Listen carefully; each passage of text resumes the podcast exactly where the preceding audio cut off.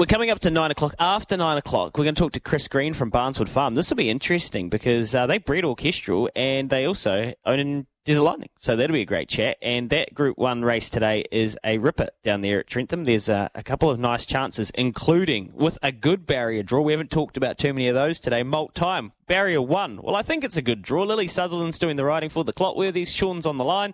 Sean, how is your very good mare? Uh, she's well, Louis. Yep, I'm happy with her. Really happy with her. She's uh, come on nicely from her last race, and yeah, seems to be in good order and uh, good mentally. So she's travelled down there well. Uh, ate last night, drunk, and yeah, done everything that we needed to see. She very much surprised me over the spring, to be honest, the way she kept turning up. Did she surprise you? I mean, you've always known she's had good ability, but she kind of elevated herself to a pretty high level. Yeah, well, yeah, to be fair, she probably has surprised us a little bit as well. She has um, had good ability, but uh, but she just hasn't done things right in races, and she's just got a little bit more tractable as she's got older and um, and maybe a bit stronger as well. So, so no, it's, uh, she's been good form in preparation. So she seems to be flashing, right? So does Barrier One cause some headaches? Like, where, where will Lily end up on the run, on in the run? Three or four back the fence, which could be niggly? Yeah, three back the fence would be...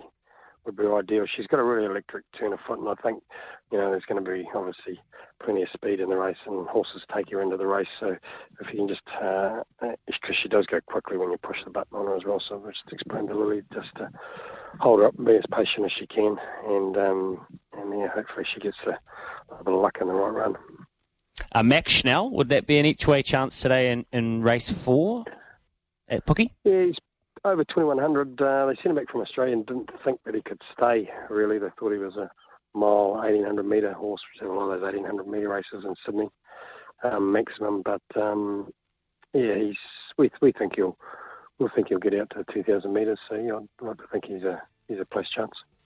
Okay. Sean, appreciate your time. Good luck. Perfect. Righto. Thanks, Luke. Cheers, mate.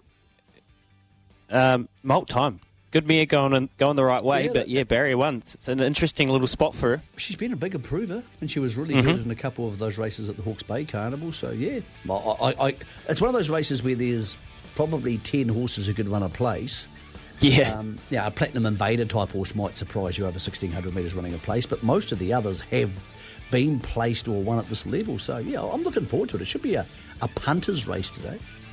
Yep, I think it definitely will be. Uh, Habana is the market mover, taking two bucks off its starting price, opening price, into five dollars fifty.